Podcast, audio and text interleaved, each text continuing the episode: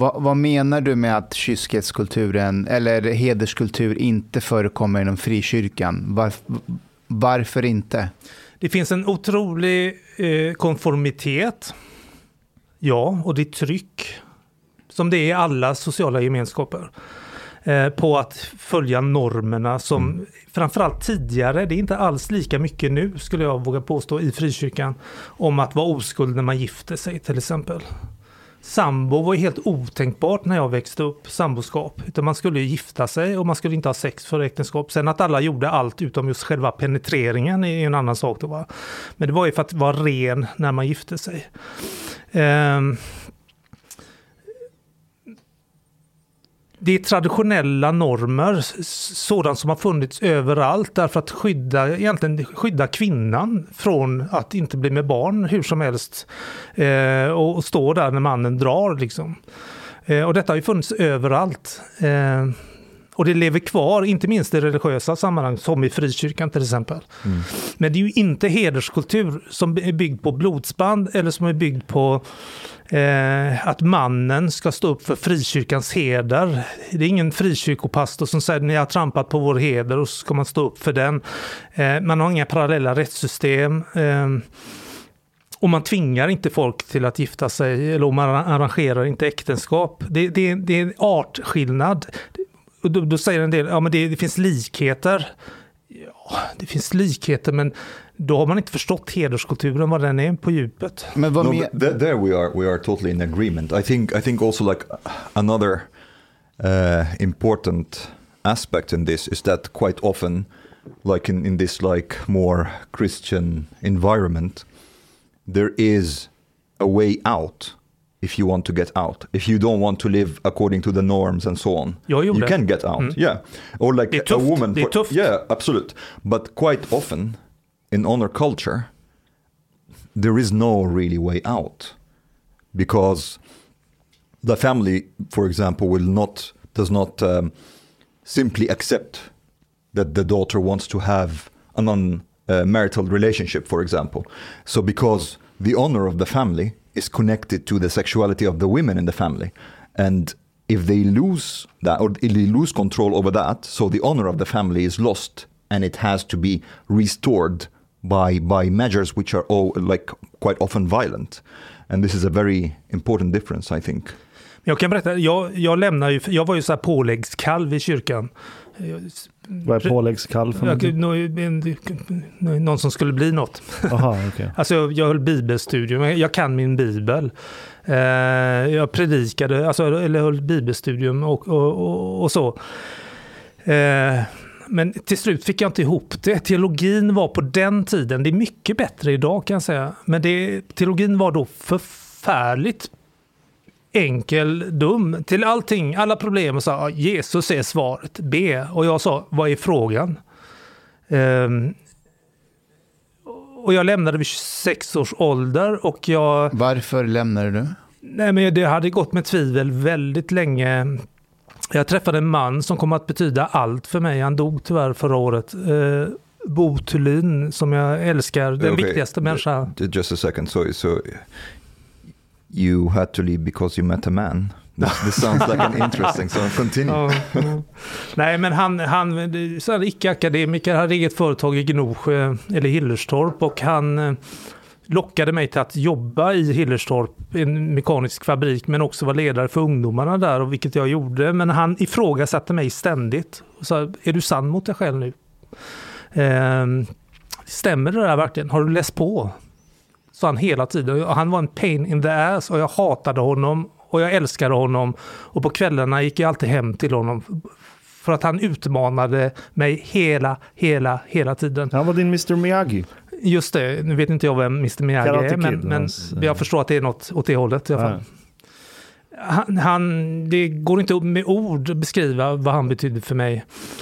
Och, och när jag till slut då lämnar frikyrkan, då kan jag ändå säga att jag kallar mig kristen. Eh, och jag ser idag enorma fördelar med att ha växt upp inom frikyrkan.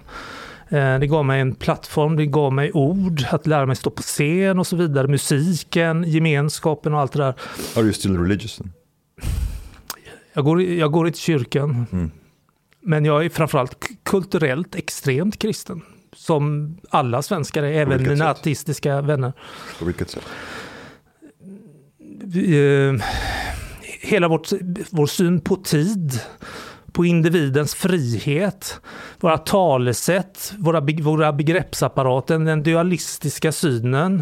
Eh, det, det finns hur mycket som helst, men vi har så börjar jag prata engelska, här, trapped in Ja. ourselves in our, i vår kultur, så att vi ser ju inte hur präglade vi är av vårt egna. Jag brukar säga till min kompis Joakim som jag är ute med varje dag med vår, våra hundar ut på åkrarna. Vi, han säger jag är ateist men du är ju kristen. Ja, men du är också kristen säger jag. Nej det är jag inte alls. Eh, Men om du och jag åker till Irak, tror du att irakierna skulle se skillnad på dig och mig? Vi är två kristna snubbar som är där. Vi har samma mindset, vi är präglade av samma kultur. Med vissa vaga skillnader. Eh, Ja.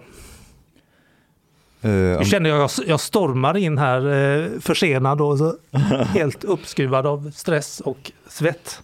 I'm trying to find... Um, Men, men vänta, var var vi någonstans? Du, du, du lämnade frikyrkan. Att du, jag, jag, kan, tvivel. jag var i Portugal, det är också helt sjukt. Vi var en massa ungdomar i Portugal flera gånger och, och eh, missionerade för katolikerna i, i Portugal för att de hade inte rätt tro. Jag är uppväxt i pingströrelsen. Ehm, och det, det var ju väldigt lärorikt och sådär. Men, men där nere till exempel upptäckte jag att pingstvänner där drack alkohol. Vilket fullkomligt omöjligt är, haramsynd i Sverige. Och då tog jag upp det i bibelstudium och jag sa att hur kan, varför har Gud olika regler i olika länder? och det var ett av skälen till att jag blev uppkallad till de äldste ledningen för församlingen. Klanen. Ja, och det är inte en klan, men det är, har stråk av det, men bygger på andra premisser ändå. Det är en större gemenskap än klanen så att säga. Och det är lustigt att det just heter de äldste. Eh, men hur som helst, jag satt i förhör i fyra timmar hos eh, de äldste om att jag spridde otro. De var inte ett dugg otrevliga, tvärtom väldigt broder Per, du är en välsignad man och du- är så duktig, bla bla bla bla. Men, men varför säger du sådana här saker? Det, tänk om de bara dricka.” Men jag, jag var själv nykterist. Jag drack mitt första glas vin när jag var 26. Eh, ja, men det är inte det det handlar om. Det handlar ju om att, att should I started drinking before you? Vad sa du? I started drinking before you. Ja, Mm, That is something. Ja, men det, det, det, var diskussioner om det. Men efter det där mötet i alla fall så, så lämnade jag. eh, Det, det, det, går inte liksom. Det, det, det, är för, det är för enkelt. Det är för Mm. out, antiintellektuellt. Och jag stod inte ut. Jag började läsa teologi i Lund istället. I quite often have a problem with people saying that the idea of individual freedom is a Christian idea when it's clearly uh, precedes Christianity and Judaism as well. Uh, um, I was like reading uh, Marcus Aurelius' Meditations, and he has this uh, one quote there that I really caught my attention. I got the idea of a polity in which in which the sa- uh, in which there is the same law for all, a polity administered with regard to equal rights and equal freedom of speech, and the idea of kingly government that respects most of all the freedom of the governed. And to me, this is something that that really puts a basis for a liberal democracy. Uh, and Marcus Aurelius, he, he, he hated Christianity. Men vet du, vet vet du vad du gör nu? Du, du, gör, du gör precis det som svenskar gör när det kommer till svensk kultur. Så här, nej men det finns väl ingen svensk kultur, det finns inga svenska köttbullar, de kommer ju från Turkiet egentligen. Så det är Turkiet som la band eller vägen för den svenska No, köttbullarna. no, no, Nej men kolla nu, frågan, är, frågan är ju inte var de här idéerna, vars ursprung är, frågan är vad kulturen har gjort med dem. Vilken kultur har haft störst prägel på de här idéerna? Och det har ju, I Du, du har helt rätt. Men, men också att, eh, glöm inte att västerländsk civilisation kommer ju från spillrorna av romarriket. Så Mm. liksom, det är jättemycket saker som importerades därifrån kulturellt. importerades. Well, Greek, Eller alltså Greek togs and med. Rome, they are, they are like the found. I would say, I, I regard them as the foundation of European Äh, civilization. passion, men okej. Fair enough. Jo men man tog med sig skitmycket tankegods Yeah. därifrån. But my point is that the idea of freedom and individuality did not start really with Christianity in Europe. Okej, sure. Men det blir lätt att fastna i så här, vad var ursprunget, men, men också hur har det utvecklats genom alla Yes, dessa but, år? But, but that's the thing, like also because if, if I believe in, in, in these things, if I believe in individual freedom, for example, and, and somebody would say, well, you know, like Jordan Peterson would say, well, you are a Christian because you believe Christian, in... you're a Christian. Uh, yes, Yeah. exactly. You're not an atheist, you're a Christian. I was like, you know, man, the, the Romans and the Greeks, they talked about that like long before the Christians did. Um, so, Ja men okej, fair enough. Men okej, själva fröet kommer därifrån. Men det, det kristalliseras ju. Eller det är ju kristendomens tankegods. Du bygger nationalstaten. Och det juridiska ramverk som finns i nationalstaten. Sen kan du argumentera att okej, men det som du har plockat från kristendomen, det kommer egentligen från romarriket. Fair enough. Så du kan ju spåra det bakåt hur länge som helst. Exakt. Det är, som, det är som när jag var på ett seminarium som handlade om våldsbejakande extremism. Och då var det en föreläsare där som sa, vet ni vem eh, den första terroristen som sprängde sig, det var, det var någon buddhist.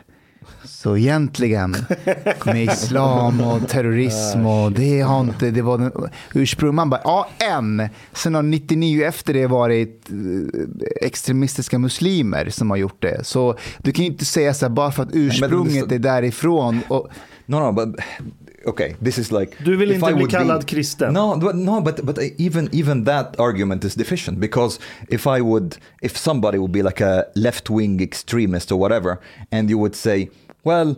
He's actually a Muslim extremist, and then I was like, "Well, actually, you know, this whole thing with violent extremism is not necessarily Muslim." And they were telling, "Yeah, but you know, they're mostly Muslim extremists now, so you are a Muslim extremist egentligen." Okej, per, per, kan du förklara för Omar varför han är kristen? Det vet jag inte, jag känner inte Omar tillräckligt väl, men, men eh, In what way could I be Christian? jag kan be för dig. No, I mean, in what way would I would I be considered Christian? Nej, men du är, inte, du är, du är inte det. Nej, det, Ja, jag vet inte, men, men, men apropå det du sa, Ashkan, men, eh, alltså den, en, en kodifierad lag är grunden för individualism. Eh, som judarna börjar med och, och, eh, och romarna inte minst. De, de hade de tolv, vad heter de, de tolv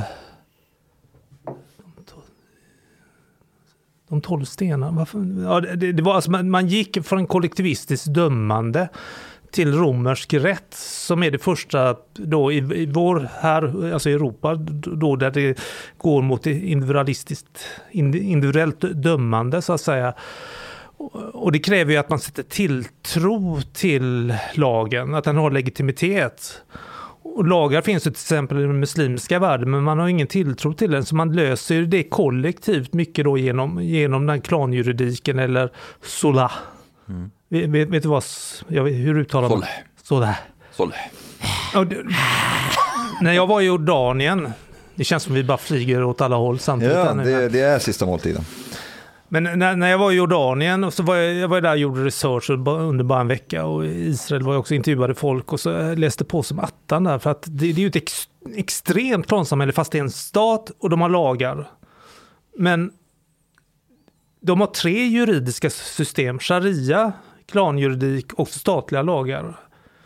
Och eh, de har gjort undersökningar på det. De flesta, typ 80% föredrar också när det kommer till mord att familjer gör upp mellan varandra. Och så läste jag, och han är, han är professor i psykologi och faktiskt också prins, han tillhör kungahuset där, det hashemitiska kungahuset där. Eh, och i en av de skrifter, och det, det är ju riktigt jäkla bra eh, forskning, liksom, så skriver han att, att profeten Muhammed, som egentligen var känd som en medlare mellan the tribes. Han ville skapa en större gemenskap eh, och sluta fred mellan grupperna och bygga en större gemenskap un under Allah. Då. Eh, men så prisar han Solha, Solha, Soleh. Solah, Mm. eh, och Gott säger straff. att den är viktigare än allmosan, pilgrimsfärden och eh, bönen. Och där stoppar ju upplösningen av stamsamhället, klansamhället. Vilket gör att man har fortsatt med det i Mellanöstern. Att, att, eh, så att domstolarna i, i till exempel Jordanien, jag vet att det är likadant i Irak och Palestina, de sitter och väntar på att familjerna ska ha gjort upp, men för att markera statens lag eller eh, statens närvaro så får brottslingen, kanske mördaren, ändå ett straff, men ett halvår, ett år i fängelse för ett mord. För familjerna har ju gjort upp. That's interesting because in Egypt it's it's not the Ja, jag vet way. att Mm. Egypten är ett, ett undantag där för att staten har varit närvarande och slagit sönder eh, de strukturerna. Men rest, normsystemen lever ju kvar där väldigt mycket. Hederskultur finns Ja, kvar där. ja, hederskultur. Men det är ju en rest från en gammal tid. Och hederskulturen är ju äldre än både judendom, kristendom och eh, islam. Mm. Men du Per, Ja. om, om, om vi tar... För att du, du pratar ju om att, ehm, att ett hot Jag ska bara säga, första gången jag dricker Red Bull i hela mitt liv. Är det utan sant? socker. Ja. How come? You started jag drinking at ju- 26. jag- how old are you now? 96 upp. Nine- 96? Nej, jag är 60 bast nu. 60? Ja. ser inte en dag ut över 59. Jag är ju sån Per. late bloomer. Vad, ty vad tyckte du då? Nej, men jag gillar inte sött. Det, jag missbrukade Coca-Cola fram till jag var 40, men efter det så är det liksom inget sött. Sockerfritt? Miss, miss. Är det det? Men i smak, det är jättesött. Ja, kemikalier. Hur, hur vi ser på tid, hur är det länkat till kristendom? Nej, men vi har ju en linjär tidsuppfattning. Det är ju långt ifrån alla kulturer som har det. Det är en cir cirkulär tidsuppfattning. Vi går mot ett mål och det, jag tror att det har påverkat oss också i, i det här med att arbeta hårt, spara, för en dag når du målet eh, långt framme. Men egentligen borde jag inte ge mig in på det eh, nu, men man kan ändå man kan koppla det till den eh, Max Webers protestantiska arbetsetik. Eh, det, det var någonting när jag pluggade på universitetet. Man pratade, han var ju jättestor Max Weber och han är ju stor liksom. Men det är ingenting man pratar om nu för nu har det blivit känsligt för vi möter människor med en annan tidsuppfattning. Och och den protestantiska arbetsetiken handlar ju om att, att eh, man ska arbeta hårt, man ska spara i ladorna och, och, det, och eh, inte slösa pengar. Och, eh, och en dag ja, du får lön för mödan när, när du liksom nått målet då i himmelen så att säga. Och det, det har byggt ett välstånd, men i botten där ligger en tidsuppfattning som det är inte en inshallah-kultur så att säga. Okay, but there also there are these things exist only also in Islam. For example, there is like hadith from Muhammad. I'm thinking positive about Islam. I have like schizophrenia. But uh, there's a hadith from Muhammad that says اتقنوا عملكم فإن العمل عبادة. Ja, den ja. Ja. It's, Det it's my betyder- favorite hadith. ja. Det betyder Jag gillar att den med. Ja. Snurra, snurra micken så det, den det pekar betyder på att dig. eh, det betyder um, be good at what you do for work is worship and being um, that's that's one thing being too uh, spending too much money on things that um, that uh, are not useful is considered a sin for example in Islam israf heter det um, but that's not surprising also because Abrahamic religions they, they are very close to each other Christianity Islam and Judaism Mm. Men vad skulle du säga om tidsuppfattning då? Vad, Nej, men alltså, om, om jag förstår kristendom rätt, alltså på ett så här teologiskt grundplan. mm. Det är ju basically vad det är. Det är att någon sorts sanning uppenbarar sig över tid Mm. genom en så här kommunal effort. Så här, att gruppen tillsammans eh, gör saker. Mm.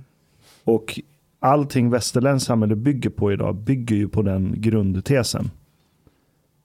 Alltså fors akademisk forskning till exempel bygger på att nej men, en sorts absolut sanning kommer uppenbara sig med tiden Mm. om vi genom en communal effort jobbar enligt eh, vetenskaplig metod så kommer vi nå den här sanningen. Genom diskussion och debatt och så här. Och det ser du också genom kristendomens historia, liksom alla kyrkokonferenser och Nicea hit och dit. Där man liksom försökte nå konsensus när man ville göra revideringar och förändringar. Så det var ju konsensuskultur. Det är ju debatt, diskussion och så ändrar man i sanningen utifrån ja, men, nya rön eller vad man ska kalla det. Mm, mm. Det är ju samma sak i vårt juridiska system. Bygger ju också på att någon sorts sanning uppenbarar sig genom tid genom att gruppen tillsammans jobbar hårt. Så alla fundamentala institutioner vi har i väst bygger på den enstaka tesen. Den är, den är från Carol Quigley, tror jag. Truth unfolds in time through communal effort. Det är så han kokar ner kristendomen. Mm. Så, Okej. så det är det jag menar när jag säger att så här, vi är mer kristna än vad vi tror. Vi tänker bara inte på det. Okej, vi, vi, vi, Semantics. vi har rätt att du har Okay, fel. but- Okej, och- uh, men vänta. det, det samlar inte. Och- One thing that I wanted to talk about as well, uh, our disagreement on honor culture and clan. Mm. Uh, I think where we disagree, uh, but correct me if I'm wrong, the way I perceived it, that you say that honor culture is an essential part of clansamhälle. And when there is a clan, there is honor culture. And when there is no clan, there is no honor culture. Would, would you say this is more or less? Nej, men det, alltså Egypten, är, är, ditt gamla hemland, är ju eh, bevis för att den form av strukturer kan leva kvar. Men jag, jag, egentligen kan jag inte tillräckligt mycket om hur det utövas, hederskulturen. Men jag vet ju att det är väldigt starka kyskhetsnormer. Men jag vet inte om det är så att är en hel släkt inblandad där eller är det bara kärnfamiljen? Uh, det, det kan vara båda och. Mm. And, and my, my, my view is, is that when it comes to clan society, Mm. there is always honor culture. Mm. However, not necessarily honor culture that has to do with female sexuality. For example, Arabia before Islam, Mm. they had a sexually hedonistic culture. They didn't have like a negative view of women, for example. Poly, polyandry was uh, even like allowed there. It's it's after Islam that is uh, banned uh, polyandry uh, in Arabia, but they have a very strong status and reputation related culture about, for example, things that um, mm, being generous, uh, you, don't like take offense on yourself or your family. Somebody calling you weak, you have to like respond to that. Somebody like offending your one of your relatives, but it they, they did not have problems with female sexuality. So, for example, if my sister or my daughter goes and has uh, have a, a sexual relationship with a man, this will not be a problem in this context. And there is many, there are many examples of that. Men jag ser inte konflikten. För alltså, hederskultur bygger på ja, heder, gruppens heder. Mm. Sen hur heden definieras. Det, det, det behöver inte finnas kyskhetsnormer. Exactly. right? Th- This this was my Aha, det point. det This okay. was my point. Uh, and and there can be like a little bit of confusion there because one thinks one could come to the conclusion that all honor cultures are the same and all of them will have kyskhetsideal och oskuldsideal som en essentiell del av, av hederskulturen där. Uh, and this is not the case historically or even and in even now uh, like you said like for example Egypt still has honor culture and it's still not a clan society. And one of the reasons why I thought this was also very important to to pay attention to, because if you if you think that these people who come from these societies where where there's honor culture come to Sweden, that the solution to that would be to solve that is to att, att öka deras tillit till staten. Det kommer inte lö- lösa problemet. Uh, if they come from a society where they think oskuldsideal och, och, och kyskhetsideal är väl, väldigt um, ja, eh, viktiga uh, and that they have a responsibility to control the sexuality of the women in the family if they start like you know trusting the state they will not suddenly think it's okay for their daughter to get fucked by by her boyfriend uh, Mm. so it has it has much more to do with the society's value systems rather than samhälls, hur samhället organiseras. when it comes to this, just this component. Det handlar om moral. Jag tror inte att det är så. But are, are you saying like if, if there's a clan that does not believe in Kyskets ideal och Oskulds ideal kommer straffa deras ja, döttrar och systrar för att de har sex? Ta Ja, men det- den italienska maffian något exempel. Mm. Har de någon kyskhets... Eh, alltså det är klart att det kan finnas en form, men är den lika stark som... Det, det är absolut en kyskets, kyskets ideal, men så mycket kan inte jag just den italienska eh, maffian. Men där det är kollektivism, kollektivism råder, då, är ju, då ingås ju äktenskap av strategiska skäl. Och då per se så uppstår ju då en kyskhetsnorm därför att kvinnan kan inte liksom skapa lojalitet genom att gifta sig med någon i utgruppen så att säga. But but quite often there is a correlation, yes, but it's not a causation, and and you can there are so many cultures that that even uh, a lot of pagan cultures, for example, they had uh, sexual rituals as part of the religious rituals. There has been like cultures in Native America where basically it's even like the woman who chooses like which like foreign man to sleep with as a part of a religious um, ritual. Men det finns alltid anomalier, liksom udda kulturer, men de brukar ju gå under sådana här kulturer. Uh, well, not really, and and and the thing is, again, they some of them still exist today, and uh, Det är ju my- liksom inga framgångsrika eh, utvecklade samhällen som... that, that don't have kyskes ideal, eller hur menar du? Nej, men där det är till exempel helt fris, eh, lössläppt för, liksom för, för kvinnan att ha barn. Sverige! Fast det är ju inte det. På papper är det ju det.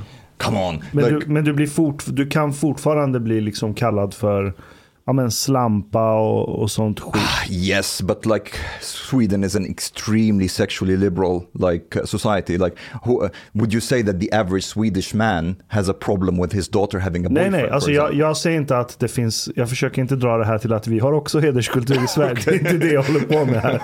Jag bara Alright. säger att sexualitet är aldrig helt frisläppt, hur mycket man vill tro det. Uh, it- I would say it really depends on what kind of society, because there there has been societies that are extremely sexually Men hedonistic. varför finns de inte nu då? Uh, well, I would say Sweden is still one of them. Nej, men alltså, Ja, men, det- men vi ser ju, det är också intressant, vi ser ju en backlash nu. Vi hörde ju Eh, i kölvattnet av Soran Ismail och så här, nu feministerna liksom de, alltså jag är uppväxt och jag tyckte det var hemskt eftersom jag tillhörde frikyrkan då. Det var ju otroligt, sex, alltså den sexuella revolutionen på 60-70-talet och det var topless på stränderna liksom. Det, det förekommer ju knappt längre och nu är de som förespråkar metoo, alltså ja, fe, feministerna nu, de, eller vad, vad var det, jag tror det var Ebba Britt Watt, Eb, vad heter hon, Ebba, Ebba Witt Brattström, ja, något sånt. ja. Ja. något sånt. Nej men hon sa att liksom mannen ska inte tro att, att eh, han har tillgång till kvinnans kön, utan och då hade hon, om det nu var hon, hade fått frågan, du menar att kvinnan ska vara oskuld när hon gifter sig? Ja. Alltså det är en total, total backlash. Det kanske bara är ett tecken på en begynnande trend. Jag säger inte att alla eh, feminister nu befinner sig där, men alltså det, oftast går det inte att hantera total lössläppthet för att det ballar ur på något sätt. I, I, I would say this has more to do with maybe with the with sex negativism that dominates within certain oh within feminism in in in the West and in Sweden. Uh, a relationship to a, a critical relationship towards heterosexuality, and I, I think the the pendulum swung a bit too far when they wanted to uh, criticize och motarbeta um, objectification of and sexualization of women that they basically kind of um, um, it, it ended up in an attitude that is shaming of attraction to the female body. A man being attracted to the female body is considered something that is sexist quite often.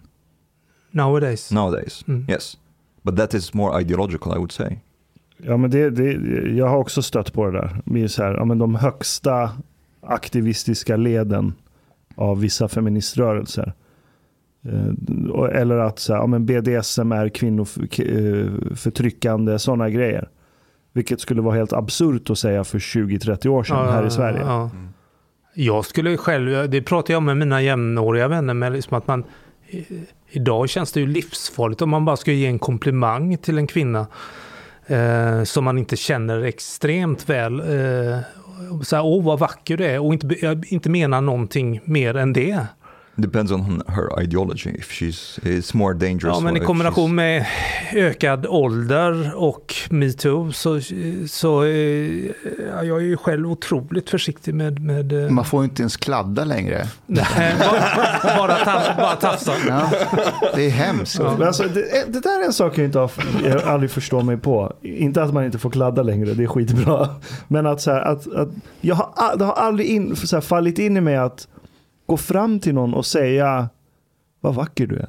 Men inte vem som helst, men det, det, det kan vara bekant. Åh, vad fin du ser ut idag, eller något sånt där. Fast du vet att i, i persiska kulturen, Afghanistan, också i, i arabiska, man, man, man säger ju till människor att de, att de är vackra i, Ja, i kläder, klänningar. Och just persisk kultur är extremt utseendefixerat. Mm. Så här, vikt, så om någon har lagt på sig Näsor. något kilo, liksom, ja, näsor. Det är ju näsoperationsmecka. Jag tror Iran ligger tvåa efter Hårborttagnings... Allt sånt där. Hårborttagning, ta, för män liksom ta bort eh, ögonbrynen eh, ovanför näsan så att det inte är unibrow, McDonalds. Eh, men men jag tror Iran ligger tvåa i världen på plastikoperationer. Det är ju näsor, rumpor, rubbet. Eh, så det är sjukt utseendefixerad kultur. Och ja, där är det jättevanligt. Vad fin du är idag, och bla bla bla. Skitvanligt. Men det är väl fint? Ja, tills den dagen man har lagt på sig ett kilo eller två. Då, Ja, det- då är det direkt så här, Ashkan, har du gått upp? Men det är jättebra. Varför det? Det är precis vad vi behöver. Ja, men jag More- vet själv. More fat shaming to the people. Nej, men vet du vad? Det tar, det tar faktiskt längre tid för en själv att inse att man har gått upp i vikt. Man behöver någon som talar Inte om för det mig, för jag har jättebra självinsikt. Jag märker det på en gång. okay, I, I remember. Apropå, Yeah, apropå jag, jag ska hälsa från min son Theo. Ehm, som då har börjat träna och på, på några månader gått upp 13 kilo. Han tycker det är så jäkla coolt att jag är här. Ni är ju hans idoler verkligen. när, när han går runt med hörlurarna hemma och går med ett sånt smile upp till öronen, då vet jag sista måltiden. Lyssna på Pornhub. Vad sa du? jag hörde inte.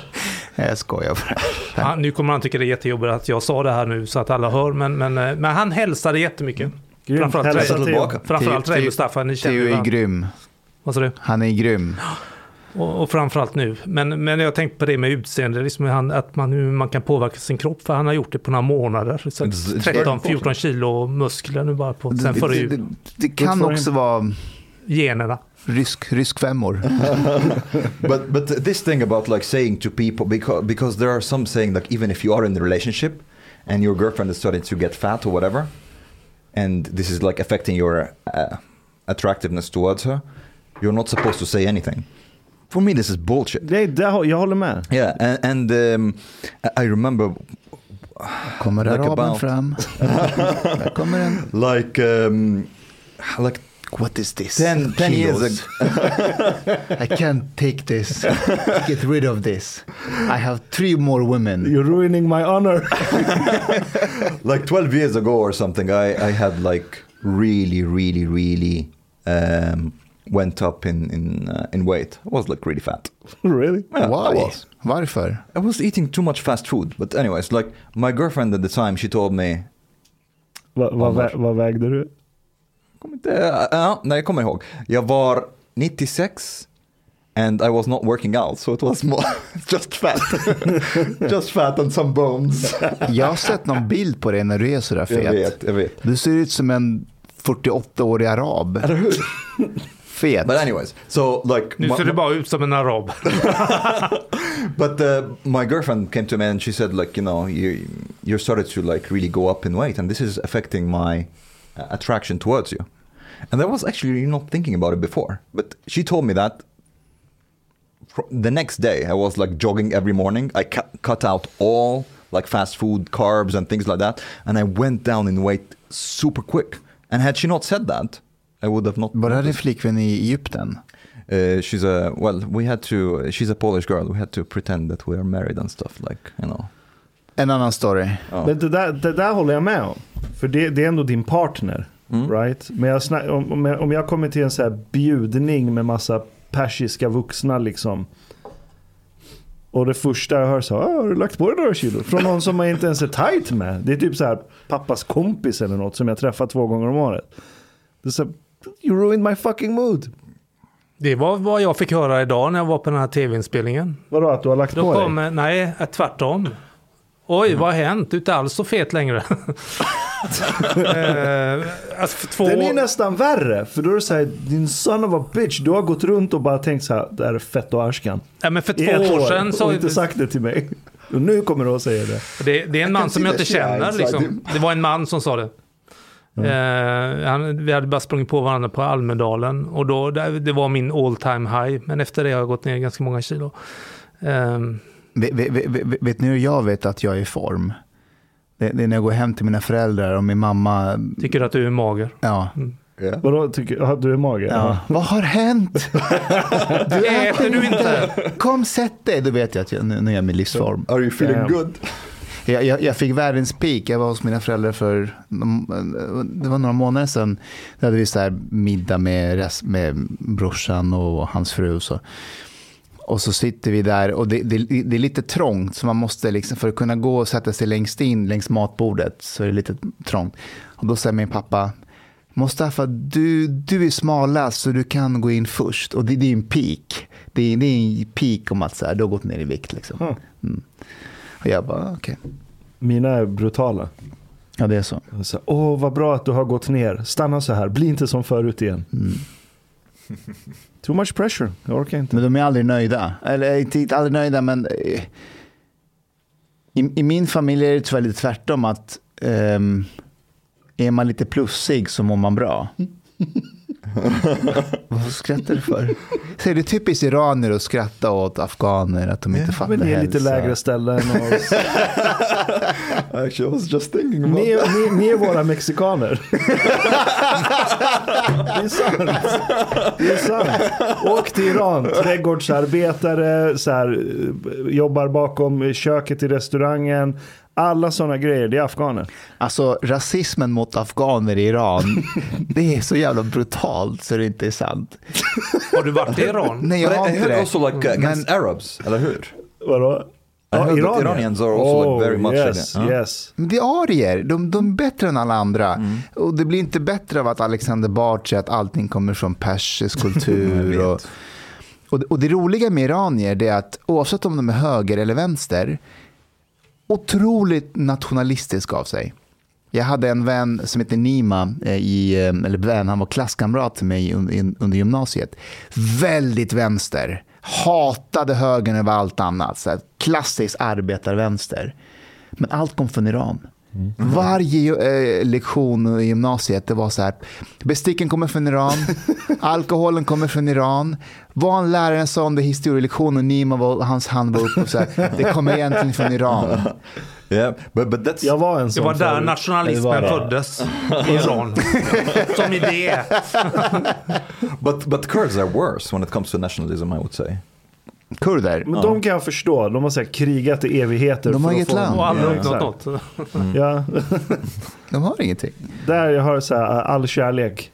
Yeah. Men ja, iranier kanske borde lugna ner sig lite nu. Ja, men jag var en sån när jag var ung. Ja, det var så. Ja, det är så här, alkohol. Definitivt. Iran. Hör hur det låter. Alkohol. Det är för att araberna försökte sno det från oss. Eh, Schack. Schack kommer från Iran. Kommer inte från Indien. Kommer från Iran. det kommer från Iran. Okay, but uh, Anywho. remind me again what what religion you have there, what kind of cultural penetration we made against you. I Iran? Mm. Alltså ni har ju inte gjort det. Ni har ju med svärd och tvång försökt trycka på er abrahimitiska crap till iranier. Men i själen så är alla iranier zoroastrier. You have fucking mullahs. have, you have forced hijab on the streets. what are you talking about? this is like the, this is like cultural rape. Som sagt, det är med tvång. Det är med tvång, svärd och vapen. Per, om, du pratar ju om att eh, hotet med, med, med ett klansamhälle kan göra att det skapas parallella rättssystem som liksom löser problem utanför statens insyn. Säg att du bor i ett område och så blir eh, det är en familj vars eh, 16-åriga pojke blir misshandlad. Min, min son eller? Nej, men det kan vara vem som helst. Ja. Det kan vara en svennebanan. Eller, eller en av somalier, säger vi. Okay? Han blir ganska illa misshandlad. Och då eh, tar de kontakt med den misshandlade, han som misshandlade dennes familj. Och så sätter de sig ihop tillsammans. Och så, se, och så kommer de överens om att du som misshandlade vår son, du ska betala 100 000 kronor i böter. Ja, och så skakar de hand och så betalar de böterna och så är det löst. Varför är det här ett problem? Men det är ett bra exempel därför att det där kan dras ner. Alltså, för det här visar att det finns så många nivåer inom det här fältet. Därför att jag, det har jag själv tagit det exemplet att om min son skulle eller bli slagen av grannpojken, liksom, han får en örfil, liksom. då hade jag gått hem till farsan och snackat. Eh, och, och, och krävt en ursäkt och sagt att liksom, lägg ner det här och snackat med farsan. Eh, men hade min son börjat knarka, plötsligt kommer han med lyxprylar och en Lamborghini som står på parkeringen hemma. Eh, då hade jag ringt polisen därför att, och jag hade gjort det för hans skull. Alltså någonstans finns, alltså det, No, you, wouldn't want to get in on the business then. Nej, ja, det- skulle ju kanske vara lite lockande en stund. Men, nej, men det, är- någonstans finns det en nivå där det faktiskt... Alltså jag, så här, alla, alla grannar löser ju konflikter upp till en viss nivå. Och exakt var den nivån ligger för när det faktiskt blir ett hot mot rättsstaten är ju inte definierad i text. Utan det är någonting som man kulturellt känner. Att det är inte, alltså om min son skulle bli extremt svårt misshandlad så hade jag ju aldrig accepterat att jag skulle få 100 000 som kompensation av den misshandlarens familj. Varför? Jävla- Vad kan staten Nej, men- erbjuda dig? Vad sa du? Vad kan staten erbjuda dig? Nej, men det, det, det visar väl återigen att det här är sånt finlir av, av ryggmärgsreflexer, av att man inser att det här skulle urgröpa rättsstaten om det här drevs vidare så att säga. Att det skulle bara bli uppgörelser mellan familjer och då behöver vi ingen rättsstat. Nu när frågan ställs just idag, 2021, när rättsstaten inte funkar riktigt, så hamnar det i en liten annan dager. Därför att det kan bli, vara ytterst relevant att göra upp det då. Okay, so Därför, att, därför att det är så långa handläggningstider innan det kommer till alltså, utredningar innan någon fälls. Men det är ju detta vi kulturellt har lärt oss, att vi överlämnar rättsskipningen till en tredje part därför att vi vet att det frigör individen, apropå institutioner, liksom, eh, som, som eh, ja, frigör individerna. Eh, och att 100 000, det är väldigt få grannar, som jag har i alla fall, som skulle kunna punga ut med så mycket pengar. De skulle vara tvungna att dra in andra släktingar där. Och då är vi plötsligt ett kollektivistiskt samhälle. Men det är ju ingen svensk och inte jag heller, som, inte jag själv heller, som skulle fundera eller som har definierat för mig själv, utan sker spontant därför att vi, vi, vi har blivit socialiserade in i att det är en modell som faktiskt är väldigt framgångsrik. Okay. Om man jämför, om man vill tro på individens fri och rättigheter. So if it was, let's say, my son who beat up your son, Mm. and I come to you, you said you don't accept 100,000. You wouldn't. How about 500? 500,000. Ja, ja, men det här, det här, är, skit, 500,000. det här är skitintressant. And then and then you can also like Nej, nej. slap my kid on the face. Hade jag inte varit socialiserad i Sverige, Ja. ja, ja, då hade jag... om jag får slå dig på käften.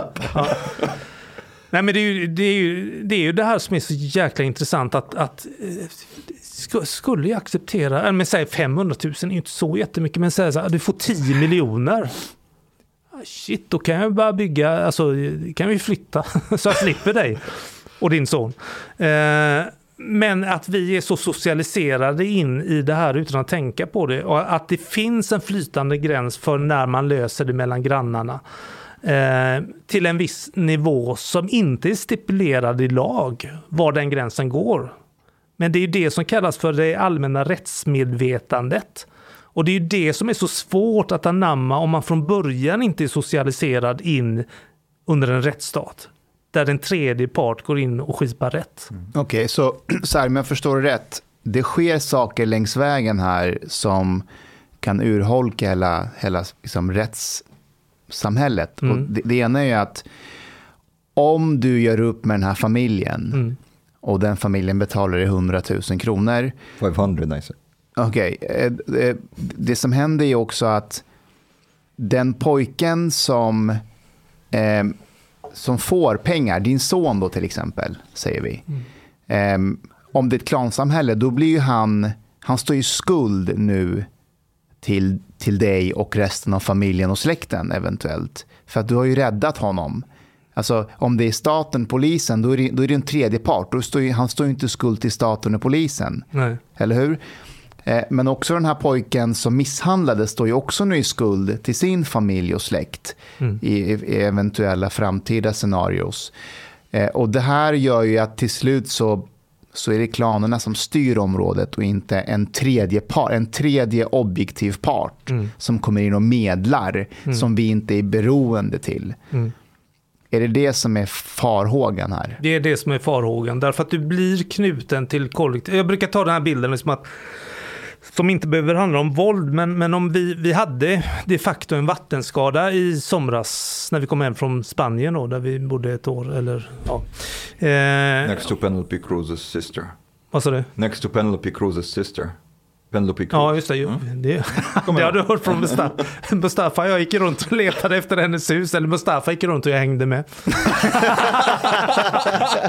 och vi skulle erbjuda Mustafas tjänster. Eh, Ja, men hon bodde ungefär någonstans där vi bodde. Men var, jag hittade aldrig huset. Eller Mustafa hittade aldrig huset. Nej, Nej, fan men vi- vad jag letade. Det var därför jag åkte dit bara. Så Vad förväntar du dig? Alltså när du väl hittar det, vad ska du göra då? Jag skulle döda Javier Bardem och kidnappa henne. Hon är gift med Javier honom. Bardem? Ja, de är gifta. Hur ska du döda honom? Ja, någon klan i, i Spanien. Nej, men vi hade en vattenskada och då, och då det är ju ingen som reflekterar över detta. Vi ringer ju inte runt till släkten och säger shit, vi måste byta golv här. Vi ringer försäkringsbolaget. Vi har ett system som reglerar eh, en, en knölig situation så att säga. Which has shown to be much better also. Som har visat sig vara mycket bättre. Ja. Varför?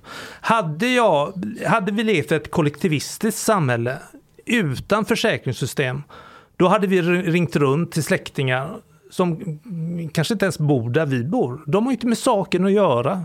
Men vi hade blivit, hamnat i ett beroendeförhållande på ett sätt som eh, inte främjar individens rättigheter. Och det, om man nu hyllar individens rättigheter, det är ju inte alla som gör det. Not Mustafa maybe, but the others. Och- Men, men detta gäller ju en jäkla massa områden som inte, alltså när barnen ska flytta hemifrån så det är mycket få svenska föräldrar som har så mycket pengar så att de kan eh, betala handpenning eller köpa en lägenhet till barnen. Det är klart det finns sådana svenska familjer som har, alltså multimiljonärer. Utan barnen går till banken. Möjligtvis kan man skjuta till en liten slant för att hjälpa dem eller man har kanske sparat lite åt barnen. sådär. Men, men alltså, det, det, de här, det är det jag menar med systemen frigör människan på ett sätt som är historiskt fullkomligt unikt. Men det gör också människan ensam. Lars Trädgård menar ju att vi Ja, ja, i en mening, men att det stämmer inte att svenskarna är världens ensammaste folk. Eh, utan på- under datan visar ju att man är det mer egentligen i södra Europa. You där- still have more options here as well. Man har ju mer, men ing, inget system är ju perfekt. Nej, det är det, du, du får det ena men förlorar det andra. Men då får man ju väga. Ska vi gå mot ett mer kollektivistiskt samhälle? Ja, det är ju tänkbart. Det kanske många vill. Alternativet är att det går med i en kristen eller muslimsk församling så får du en gemenskap där och man kanske hjälps åt. Eh, om det då inte är liksom själva klanen eller den utvidgade familjen. Men eh, inget samhälle kan bli perfekt. But sometimes I think actually that some people who have not been born and, and like uh, uppväxt i ett kollektivistiskt samhälle, they can romanticize a little bit how it is in this like collectivist society. Mm. Uh, the thing is, if you are in a collectivist society, you have to kind of like sell sell your soul to the collective. You don't really have a personal life anymore. You ha- they decide over you, and maybe that is like less lonely, but it's also it's not good. And even the same thing when it comes to like treating older people. Yeah, maybe maybe the you you feel that you have more responsibility towards them and so on, but you can still feel yourself as a burden, and you the, you would have to have like your children being very good people quite often for them to treat you well. There are cases, of course, where where older people are not treated well by their families and so on, and they don't have any other way to go. They are stuck there. You know what I mean? Å andra sidan så är det ju, det hade ju inte, sådana system hade ju inte överlevt om det inte också funnits en form av attraktivitet. Och att, att det varit meningsskapande och att det uppstår en enorm tomhet om man bara skulle lämna det och få skyddat boende. Om man nu har lämnat en sån, eh, alltså en hederskultur. Alltså det svenska samhället har ju inte mycket att erbjuda.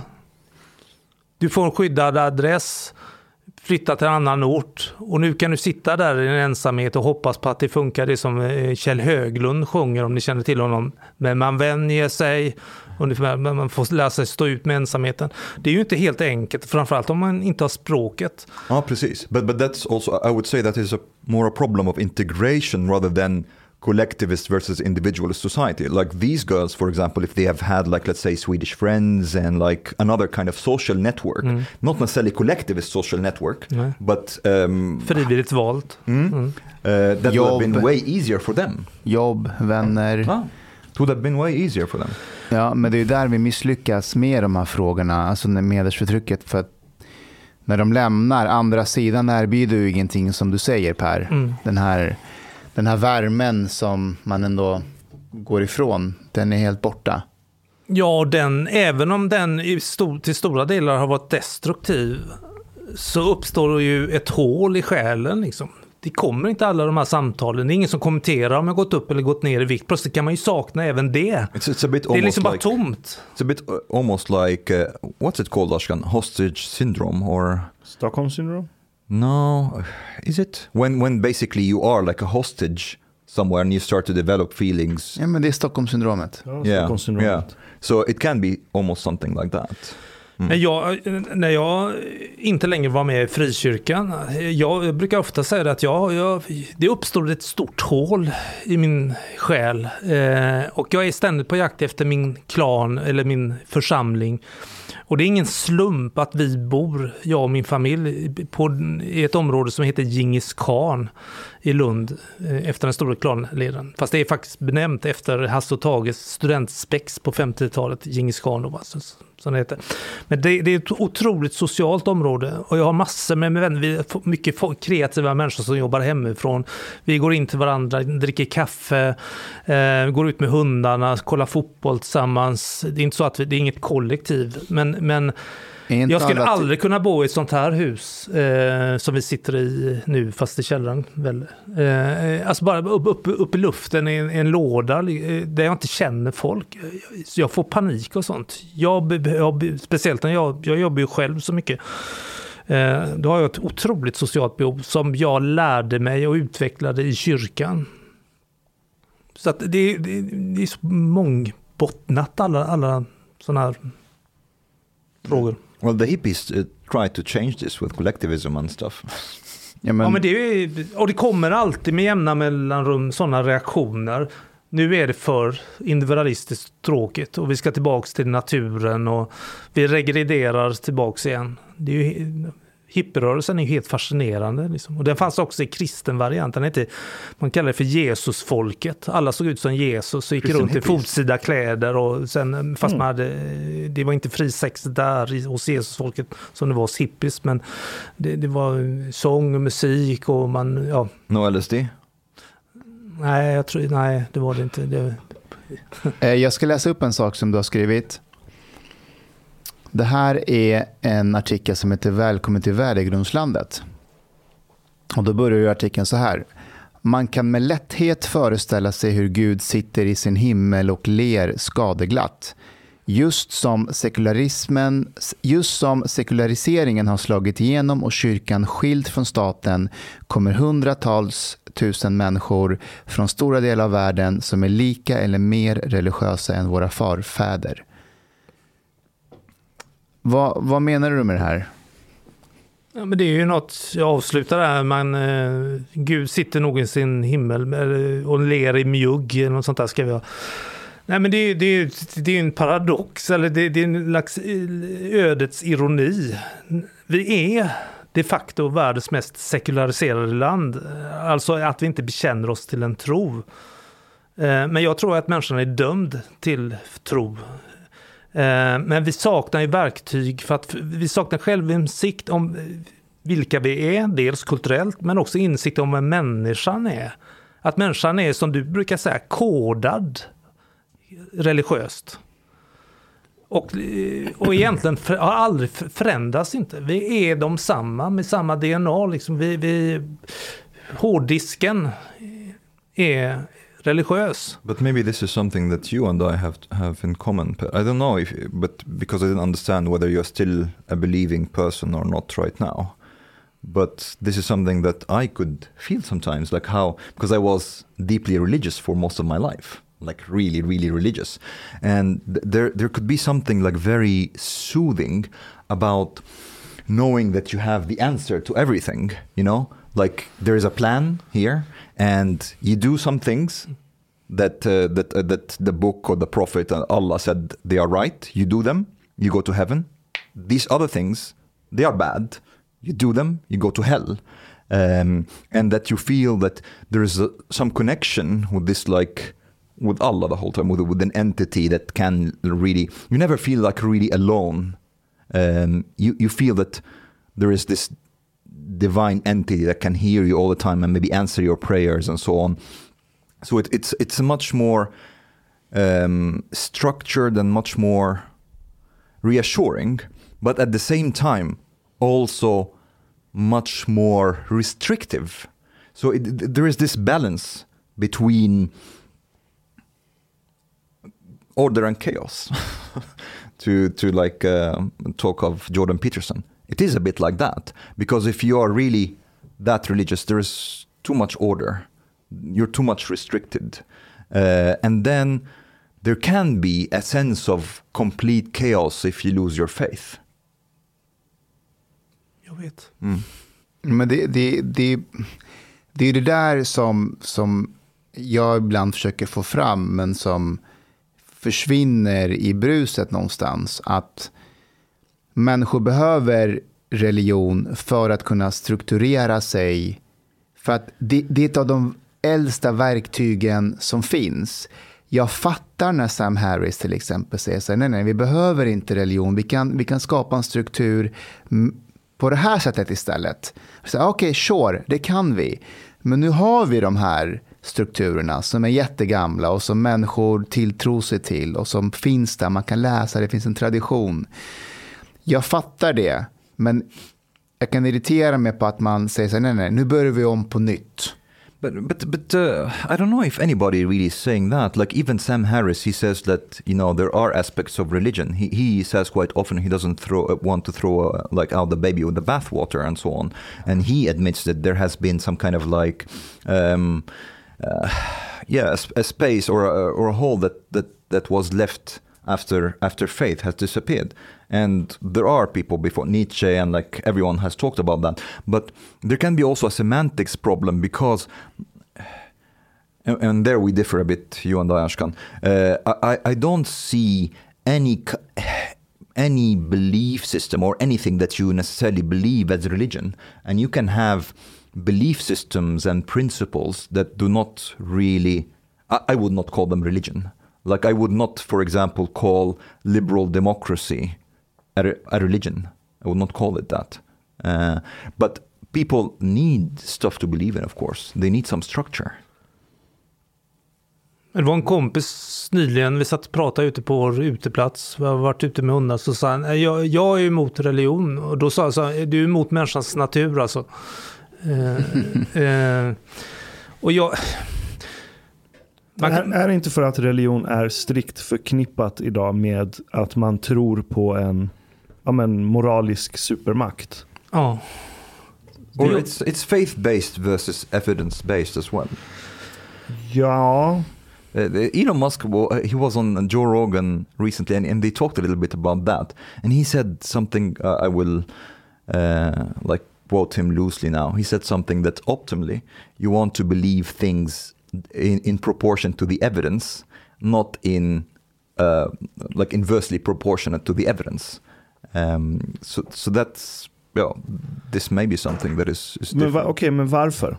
Alltså, om en person tror, jag tror inte på en monoteistisk superentitet. Jag tror inte på det.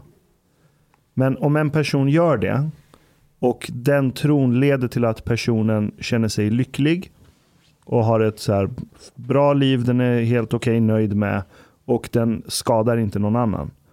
Vem är jag då att säga att du är irrationell? Uh, it, it depends on, on also what if if you take this to a bit to the to its extreme. It depends. Like let's say you're a pilot, deeply religious pilot, and you decide, hmm, I will dispense with this whole safety checks before the flight. I will pray. You know, I have a good relationship with God. I will really deeply pray to Him, pray to Him, and not just that. Like let's oh, everyone in the plane will pray to God. Of course, God will hear us and will deliver us safely. Yeah. Vi skiter i all like these security checks and safety checks. Let's fly. Men kolla, en religion som får följaren att strunta i the safety check i cockpiten. En sån religion dör. För att Eh. den är praktiskt, piloten kommer dö. Så den, den piloten kommer inte kunna sprida vidare det budskapet. yeah, I understand. För but- re- religioner vars kodex inte funkar praktiskt i verkligheten. Det är en värdelös religion. Den kommer dö ut av sig själv. yeah, well, well, it has like. Uh, Det är därför If you- if kristendom inte har dött ut. För att kristendom har modifierat sig. Man tolkar det på ett sätt som gör att den är fortfarande den är kompatibel med dagens samhälle. Sen beror det på vilken sorts kristendom och hur hårt du tolkar det såklart. Yeah. And, and like, let's say, I can't remember. We talked about this one time. It Was it the president of Tanzania or what? Who, who, who basically said that you know this whole thing with the vaccine and corona, we'll just pray, uh, and you will not get corona, and you know no vaccine or anything like that. Men även han kan ju inte tro på det han säger. Förmodligen så har han misslyckats med att få vaccin till landet. Okay, så, Mustafa, I think I think one part of you, one part of you that romanticizes religion, does not really, really understand what religion means for deeply religious people. Men- because they like for when I was religious, it's not that. It's not that, that there were like some things, for example, that I couldn't like rationally decide on my own and then I went to the no I, I really thought these things to be the literal truth. Like for example if I think about homosexuality I really thought that literally the throne of Allah shakes when two men have sex this is not something metaphorical or like something that you know I had a feeling towards gay people that I didn't like them and then I decided to go to the Quran to say what God says about these gay people that I don't like no I really like really believe that literally Det, det, fanns, det kom klipp, videoklipp från Iran när pandemin precis hade startat. Där det var så här djupt religiösa människor. Eh, det var någon snubbe som så här jobbade i basarerna där, sålde speglar. Så han bara, äh, men det här med corona det är påhittat. Eh, jag följer Guds ord istället. Jag är inte rädd för corona. Och så, så här slickade han på speglarna som han sålde. Och sa, var det corona? Titta! jag, jag slickar på spegeln, ser du? Och så slickar han. Ser du? Jag slickar. Var det corona? Det finns inte. Och han var också helt så djupt insatt i att men, eh, Gud har kontroll över det här. Jag behöver inte oroa mig för det här Lever han? Viruset. Det vet jag inte. Um, but, but, but that's also Men- like but, but wait I want to tell you like one more thing like I remember sometimes like the attitude of some people here in Sweden uh, how they see like one one guy from Vänsterpartiet who talked to me one time about like my criticism of, of Islam and so on and he said like and we were talking like back and forth and so on and then he told me but Omar, like the Quran and, and the Hadith and these things, they, they are just like old, dusty old books. They can't really believe in them. And I was like, okay, I understand. Let's. I will take you with me to like Syrian guys and like yeah, Iraqi guys or like very very religious, and you tell them, you know that Quran, like it's uh, it's cool, but you can't really believe that this is the word of God, the literal word of God they do. And this is something that I think it's too far away from, from the mind of a lot of Swedes to understand that they really believe this is the literal speech of the divine. Ja, alltså jag, jag håller med dig, men i, i fallet med till exempel presidenten, i vilket land var det? I think it was Tanzania, but uh, well, It's in politics. Africa. Det är politik. Han har förmodligen misslyckats med coronastrategin. Han sitter i skiten och det sista han har att säga är så här, We believe in God. It's very Ja, possible, okej, but the people who lis- will listen to him, some some of the people who listen to him, they would really think that if they pray, they Ja, don't men, need the vaccine. men jag, Ja. jag förnekar inte att det finns människor som genuint tror på det som står i Jag, skriften. jag, jag funderar, eller för det första kan man ju säga så här att det det här är verkligen otänkt materia för de flesta. Liksom. Man lever ju bara sitt liv eh, och funderar inte så mycket på det. Eh, men jag funderar allt mer på det här med vad, vad menar man med att jag tror på Gud? Alltså de facto den som, den som tillhör en kristen eller muslimsk eller judisk församling det är att anamma en myt, en berättelse, ingå en gemenskap, att följa ett, ett visst normsystem. I think that this is where you already lose them if you tell them that it's like adopting a myth. Ja, ja, ja, Like, ja, What do you ja. mean a myth? This is the truth. Nej, nej, men det, det, det är ungefär som man förlorar svenskarna när man försöker beskriva vad svensk kultur är. Vad då? Det, är liksom, det, det, man, det, det är otänkt materia. Jag minns när jag var barn, jag hade, vi, bodde, vi hade en trädgård där jag växte upp, en fantastisk trädgård. Jag stod, brukade stå under ett körsbärs, eller japanskt körsbärsträd och fråga Gud, eller stå och känna efter, är jag frälst? Tror jag? Och så försökte jag visualisera, vad ska jag tänka på? Ja, Jesus på korset, det är ju en symbol, en bild. Eller Gud som sitter uppe. Men det var ju liksom livet jag levde som var kristet så att säga. Och så har jag diskuterat det här jättemycket med en kompis som är ute och går med hunden då, som han säger att han är ateist. Och det må så vara. Och han tycker att jag är väldigt kristen. Eh, men så här, han är forskare, eh, biokemist, jobbar med depressioner. Och ibland hänger jag med honom och kollar på Malmö FF. Och han går alltid till, till ståplatsläktaren och liksom... Malmö, Malmö, Malmö!" Och när jag följer med honom dit, då, jag får bilden, jag ser hela min barndom. Nu går vi till katedralen. Och så går vi in och när spelarna kommer så ställer sig alla upp och sjunger Åh vi älskar Malmö FF och det är flaggor och halsdukar. Och sen är kampen mellan de goda och onda nere på plan. Och då säger jag, kolla du är ju troende, säger jag. Nej! Gud finns inte, men spelarna finns ju. De, vi ser ju dem. Men för fem år sedan var det helt andra spelare. Och då, då, då slog han på bröstet så här, klubbmärket. Vad är klubbmärket? Det är en symbol för något. I, I grund och botten bara ett organisationsnummer hos Skatteverket. But, men, Men det Om- är om- ett mytologiskt element. Det är Klubben. Det är klubben Ja. med en historia och de har dokument, värdegrundsdokument att här eh, respekterar vi motståndarna vi, och domarnas beslut och vi är en enda stor familj och bla bla bla. Det, det, det finns liksom element av det som, då, som man beskriver i, i, i Bibeln eller Koranen eller vilken bok det är. Och, och samma, men för över detta till, till kyrkan eller moskén Eh, det är funktionärer som är bättre eller sämre på att förrätta gudstjänst eller predika. Man sjunger sina salmer, man ingår i en gemenskap, det är meningsskapande. Eh, och Gud är varumärket eller organisationsnumret eller vad man ska kalla det. Jag, jag skulle kalla fotboll för, inte en religion, utan en protoreligion. Det är precis steget före.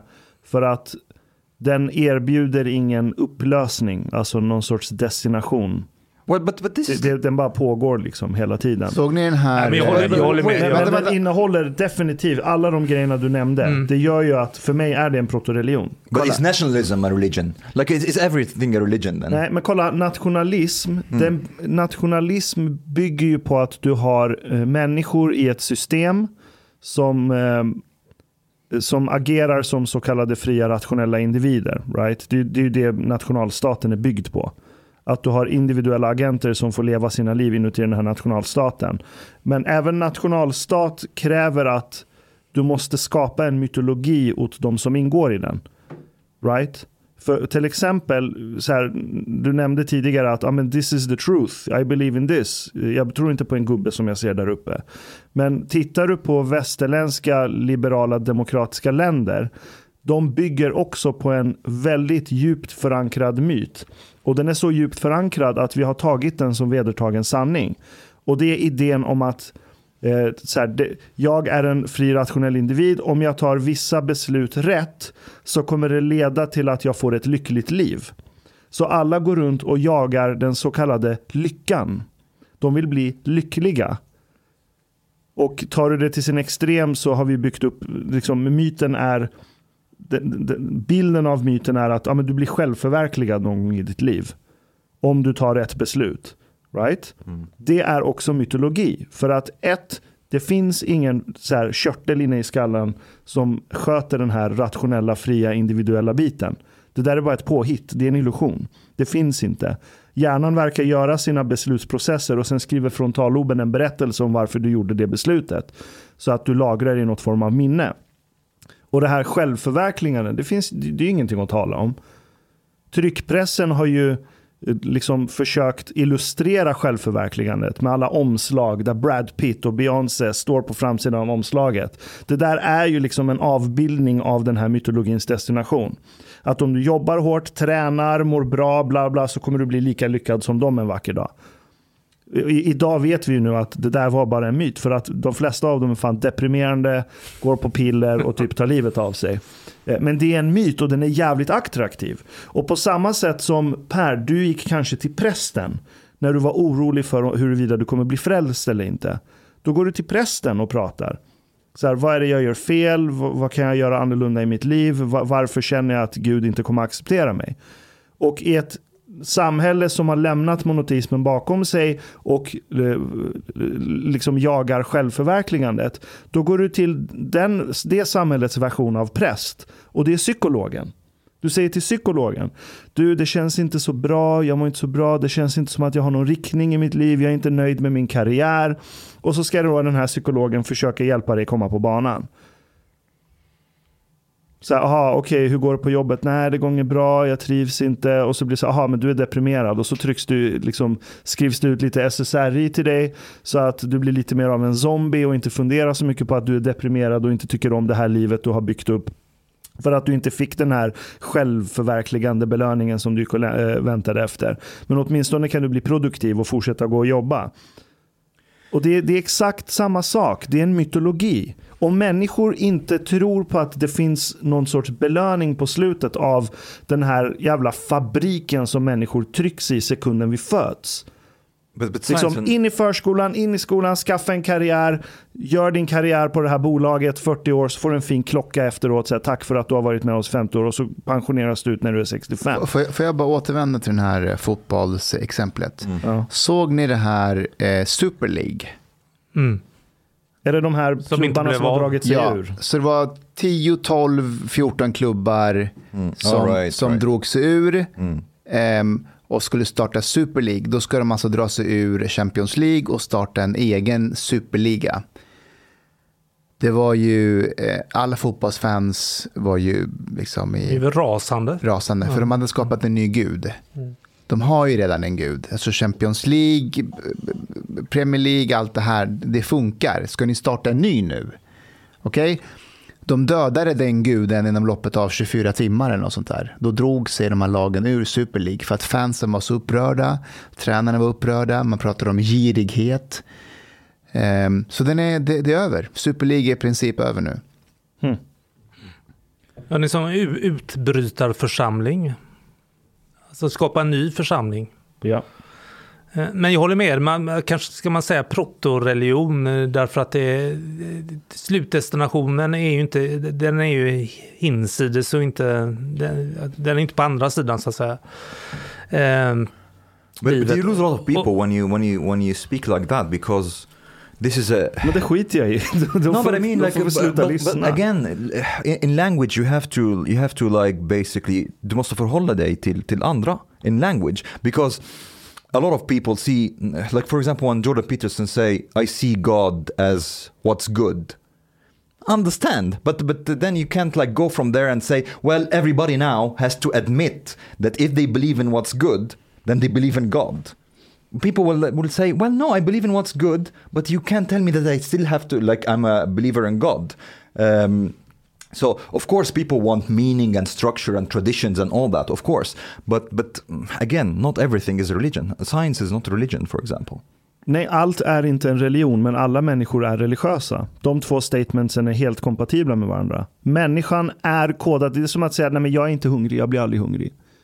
Det går inte. Din hjärna är kodad till att söka mening, sammanhang, yes. struktur, I, I order in the chaos. Det är, ju, det är ju det som är religionens uppgift. I agree with all that, but the thing is, most people disagree that what you talk about is religion. Most people, including myself, mm. kopplar religion till, till something metaphysical. It has like metaphysical like truth. Det har individualismen And, också. Självförverkligande och mm. fri rationell individ. Det är en metafysisk idé. Kärlek, lycka. ja. Exakt. And, and an intelligent divine entity. Nej, intelligent divine entity är, buddhism är en religion. De har inte en intelligent divine entity. Okej. Okay, Raelianerna, but... den religionen, det är väl någon sorts konkurrent till scientologi. De tror inte på en divine entity. De tror att det är aliens som har liksom... Yeah, but okay, not, not necessarily divine, but like some metaphysical like aspects that outside of like what we can see. Yep. Individualism, fri rationell individ. Du kan inte se det. Du kan inte ens bevisa det. Tror du på kärleken? Gud vad arg jag lät. Jag är I inte feel, arg på det. I feel love. This is something I feel. But this is, well, this is a truth. Men finns det? As a feeling, yes, but not, not a person who's called love who's walking around or like somewhere in the heavens. Uh, it's just you know, chemical reactions that happen and I feel it. Varför säger du arg? Jag? Ja. Arg? Nej, I. I. I feel it. I feel, I feel love. Mm. Nej, det var inget. Mm. Men, men förstår du vad jag menar när jag säger att det finns visst en metafysisk aspekt av idén med individen som ska självförverkligas? Och att du, hela liberala demokratiska samhället bygger på den mytologin. För det är en mytologi. Och den har varit jävligt användbar. Så det är inte så att jag klankar ner på den och säger att haha, ni är dumma i huvudet, ni är religiösa. Det är inte min poäng. Min poäng är att det har varit en jävligt användbar mytologi som har lett till det välstånd vi har idag och de samhällen vi har byggt. Men precis som det alltid händer i historien, när det blir informationsteknisk revolution så tenderar de gamla myterna att dö. Och precis nu, liksom, eh, självförverkligande som koncept, den går ju på steroid, steroider på internet. Folk sitter på Instagram, men nu kan man fejka och vara självförverkligad. Du tar bara bild på de bästa aspekterna av ditt liv, lägger ut det på Insta, du får likes för det. Kolla på han Dan Brazilian, heter han så? ja. det, han, han håller på att gå i typ eh, konkurs nu. Mm. Va? Hela hans Instagram har ju varit liksom brudar på yachts, alla är nakna. Did he convert to islam? Eller? Nej, nej, nej, men han, tydligen så var han en bluff. Han hade inga pengar. Han har pengar, men han hade inte så mycket pengar som han... Är det sant? Ja. ja. Så eh, han håller på att Gun, han har inte alls vunnit så mycket pengar som han påstår. Han är en bedragare, hans pappa var bedragare. Du ser. Nu är inte alla som det går bra för på Instagram bedragare, men, men kolla, det finns ett företag i Ryssland. De äger ett privatjet. De har inga piloter anställda. För det här privatjetet den står parkerad permanent på en asfaltsplätt. Däremot tar de betalt, typ 500 spänn eller någonting. Och så får du gå in i det här privatjetet och ta selfies på dig själv i en kvart. Det, det är vad de erbjuder som tjänst. Så folk går och fejkar att de sitter på ett privatjet för att lägga ut det på Instagram. När du kan fejka mytologins slutdestination, då är, det- då, är det, då är det över för den religionen. It's over. Okej, religion, whatever du vill kalla det. Okay. Mm? Det där var det smartaste affärsidén och också det sorgligaste berättelsen jag har hört. Den är sjukt sorglig. Den är ex, extremt sorglig. Men du kan syna smart. destinationen. Om jag hade, liksom om folk skulle plötsligt, alla i hela västvärlden, plötsligt vakna upp en dag och bara shit, självförverkligande, det är myt. Det finns ingenting där borta. Vad skulle folk gjort? Alla skulle ringt sin chef, säga fuck you, jag kommer inte komma till jobbet, flytta ut till skogen, typ måla akvarell och, och meditera tills de dör. And take mushrooms. Eller eller Jag- tills akvarellfärgen tar slut, för ingen jobbar i akvarellfärgfabriken heller. Men samhället skulle kollapsa om den myten inte upprätthålls. Tills det kommer en ny myt och ersätter den. Jag tänker på Benedict Anderson som, som pratar och skriver om nationalstaten, om den föreställda gemenskapen. Och Det har ju använts då mot att det, det finns inga nationalstater, det finns ingen gemenskap. Men han skriver just det, det är en föreställd gemenskap, men den fungerar. Mm. Svenskar känner, det finns ett vi, fast vi inte delar blodsband. Vi tycker inte samma, vi bor i olika delar av landet. Men vi ingår i ett någon slags diffust, abstrakt samhällskontrakt. Well, culture is a social construct. Ja, jo, jo, jo, men allt, allt är det. Men frågan är vad fungerar? Exakt. Och jag skulle säga att individualismen som mytologi har spelat ut sin roll. What would replace it? Det vet vi inte och där får vi testa oss fram. Men förr eller senare, kanske om 50 år, om 100 år, när folk har instagrammat ihjäl sig och bara fuck this shit. Då kommer det ju vara någon grupp där borta och någon annan grupp där borta som gör en helt ny grej. Och så kollar man på dem och bara, fan det verkar gå jävligt bra för dem. Vad är det de har hittat på? De verkar leva helt annorlunda. De baserar sina liv på någonting helt annat. Deras beslut är jätteologiska för mig, men de verkar må bra och någonting görs bra. Well, this here is a change of culture. Jag skulle faktiskt precis Kanske. säga det. Att, ehm, jag, jag tänkte faktiskt lite på det här om dagen att det vi gör här, jag menar, hittills har jag älskat det, det, vi, det vi gjort. Och, Fram till idag. Ja, precis. Fram, till, Fram till nu. tills du kom Ja. här. Men, men jag tänkte så här, okej vad är det vi vill uppnå med det här? Och, och det är lätt att gå in i att okej, vi, så här många lyssnare hade vi förra gången, nu, nu, kan, vi få, nu kan vi dubbla de här lyssnarna. Eh, vi låg på den här platsen, på den här eh, sidan, nu kan vi ligga ännu högre upp på listan. Och då tänker jag, det kan komma en tid där vi dubbl, fyrdubblar våra lyssnare. Eh, får in massor med Patreons, förresten, bli Patreon. Eh, Yes, please. eh, men vi är inte alls nöjda med podden längre. Alltså, det kan komma ett sånt scenario. Och då kommer vi sakna att, vet du vad, den här tiden där vi inte hade så många Patreons, inte alls så många lyssnare, men vi gjorde det vi älskade att göra. Jag, jag säger inte att det kommer hända, jag säger att det är så många som går i den fällan. Yeah, I think I think uh, the danger would be if we try to like basically direct ourselves and what we say to please the people rather than what we actually think and want to say, or if we get too many punches because of the things that we say and we take a couple of steps back and start to like self-censor ourselves. This is where Lite grann självcensurerar man nog sig själv alltid. Även ni. Eh, ja. Absolut. in in in, in varying degrees, I think. Jo, men så, så är det ju. Men Mm. alltså du, du är ju aldrig helt avklädd Nej, när du sitter med en mick, mick framför dig. Nej, mick och social kontext. Men, men ju- just det du nämnde, så här, att det är en diffus idé, nationalstat och allt det där. Men Mm. någonting som förenar oss, det är ju språket. Framförallt det. Ja. Speciellt när du har ett, så här, ett minoritetsspråk, alltså globalt sett. 10 miljoner pers liksom det, mer eller mindre. Så när du är utomlands, när du hör någon prata svenska, då blir det instant connection. Även om personen är någon person du aldrig skulle umgåtts med här, av whatever anledning. Det, det är ju... Var du klar? Ja, kör. Nej, nej, men jag, jag tänkte, det, det är ju ett argument man brukar prata om svensk kultur. Eh, de som gör det, det finns ingen svensk kultur. Det är en fruktansvärd skillnad mellan en norrlänning och en skåning, mellan en bonde och en adel. Liksom. Men placer, två människor åker till Himalaya eller Tibet någonstans. Massor med turister två svenskar hör att de pratar svenska, liksom den andra pratar svenska. Det spelar ingen roll om det är från Krusenstjerna som möter Sven Jönsson. De kommer att höra ihop, Ja. inte minst inom språket. Och hyfsat mycket eh, associationer som de har gemensamma med tv-program, politiska partier, fotboll eller vad det nu är. Som de, och de kan vara hur olika som helst. Men skulle de vara på Robinson med massa utlänningar så hade de säkert sökt sig till varandra. Det är klart, de hade, klagat, de hade klagat på att de andra deltagarna inte kan bilda en kö som vanliga människor. De ja, hade klagat och att på de bråkar och skriker åt Ja. varandra när man kan prata i lugn ton och skapa konsensus. med små bokstäver Mm. och de skryter och de... ehm, massor med sådana här saker som någon från Ystad och Haparanda som i och för sig har många skillnader, men de kommer hitta de här likheterna med... Men de är med- petitesser i det stora hela, de här skillnaderna som finns. Det Även i, signalerar in-group. Men Men, det- det är, jag brukar alltid bli missförstådd när jag drar den här harangen.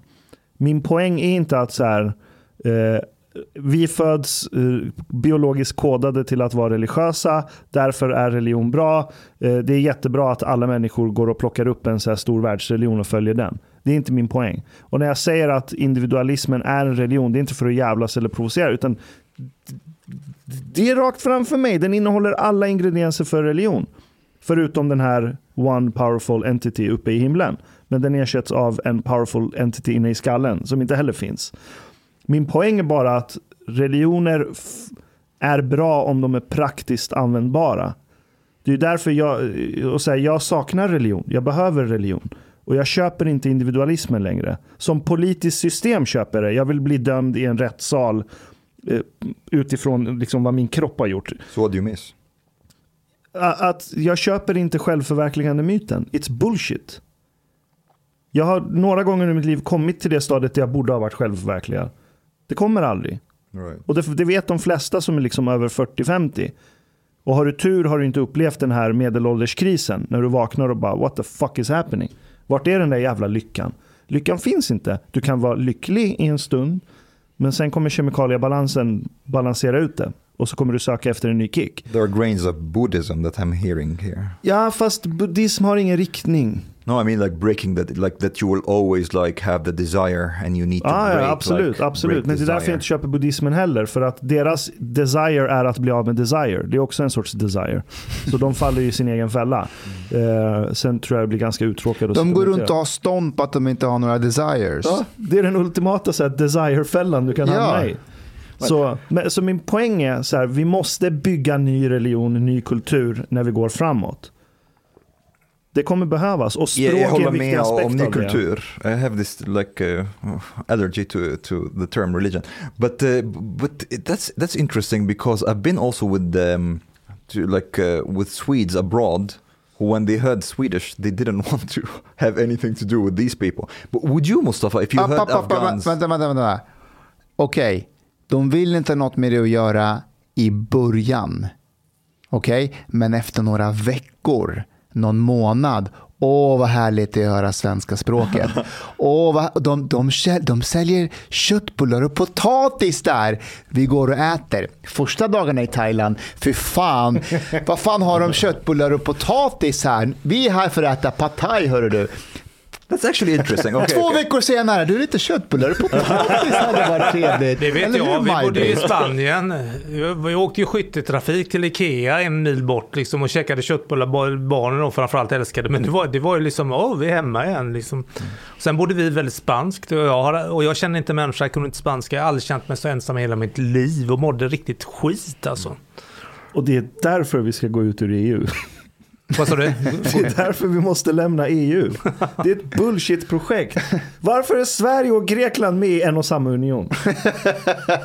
Sverige och Italien. Varför är vi i samma union? Vad fan har vi för gemensamt med Italien? Vi har ingenting gemensamt. De, de snackar inte ens engelska där så vi kan inte De kommunicera så. hatar engelska till och med. Jag vet. Spanjorerna pratar inte heller. Nej, de är också urusla på det. Ja. What do you think about the union between us and Iran? Nej! Och Saudiarabien kanske också då. Norden borde ingå i en union tillsammans med typ baltländer som är högteknologiska och snackar engelska. Och typ Storbritannien. Det vore en fet union. Du kan inte bygga en så här federerad EU. Folk snackar inte samma språk. Det fanns någon så här, SVT försökte ju på det här för några år sedan. De hade någon jävla serie som hette så här Mitt EU eller någonting. Kommer du ihåg den? Ja, Och så typ åkte de runt i Spanien och berättade om deras matkultur så att alla Var- ska känna sig lite mer EU. Var Jan Björklund programledare då? Men det- Delar du inte språk kommer du aldrig känna en sån connection. Och engelskan kommer ju bli det så här överskridande språket för nästa union som kommer fungera. För EU funkar obviously inte. Jag kan inte låta bli att tänka på min kompis, jag kanske inte ska nämna namn här nu, han har ju bott överallt i hela världen eh, för att hans fru jobbar för FN. Eh, och han har liksom hängt med då i- i Asien, i Afrika och nu, just nu i Jordanien. Och han skriver ju och sådär och jag, brukar skämta med att det är det enda du håller på med det är att bedriva antropologiska studier på din fru. Eh, för han hatar FN. Och hel, hela idén om att det finns anywhere, så vi trivs så bra i olika länder. Så frågade jag hans fru, liksom, vilket land tycker du mest bäst om? Och då svarade hon, eh, oh I love Vietnam, I love Vietnam.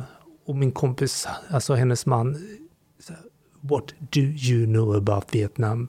You don't speak the language, du, alltså du kan inte kulturen, du gillar maten, men du umgås bara med expats som, ni möter, som du sen möter i något annat land, för man är bara två år på samma ställe.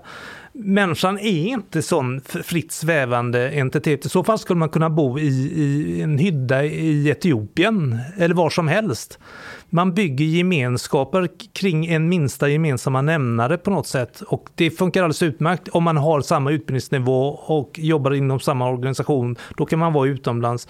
Men det har ju ingenting med liksom det här av att man är en del av en annan kultur No. på riktigt. But it depends also on what kind of like, um, because if you look at this this whole thing with the EU, it's a half measure. If you looked at if you looked at the history of empires, for example, take the Arabs.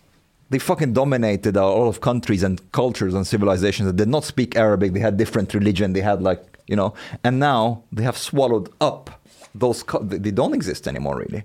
Um, so empires have suc- well, they f- eventually everything falls. They fall, but they quite often succeed in like like um, how to say absorbing or swallowing swallowing up cultures into their own. Ja. Um, so I, I recommend that we start some kind of like empire. Vi måste börja med en superunion. Och vi måste ta tillbaka, så här, att gå ut ur EU det är väldigt starkt förknippat med så här extremhögermänniskor. Och Det extrem började ju vänster så. också. Och extremvänster, med så här Ja. hashtag Swexit. Ja. Eh, Vi måste, vi måste ta, ta tillbaka den fighten. Jag, jag föreslår att vi är så här offensiv där vi försöker få Sverige ut ur EU. Inte av så här etnonationalistiska skäl eller sånt bullshit. Utan för att det är en kass jävla union. Vi kan bedriva frihandel med Spanien och Italien.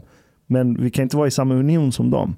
Så vi borde ha hashtag Sveidå. Why can't we just invade no- Norway?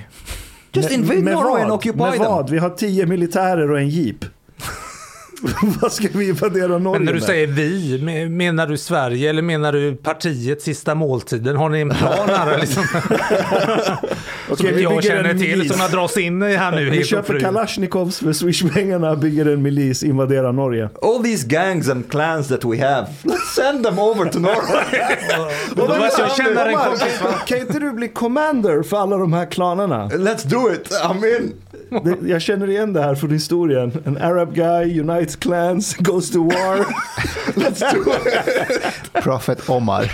Yeah, but but just like Muhammad, one third of the loot and booty is mine.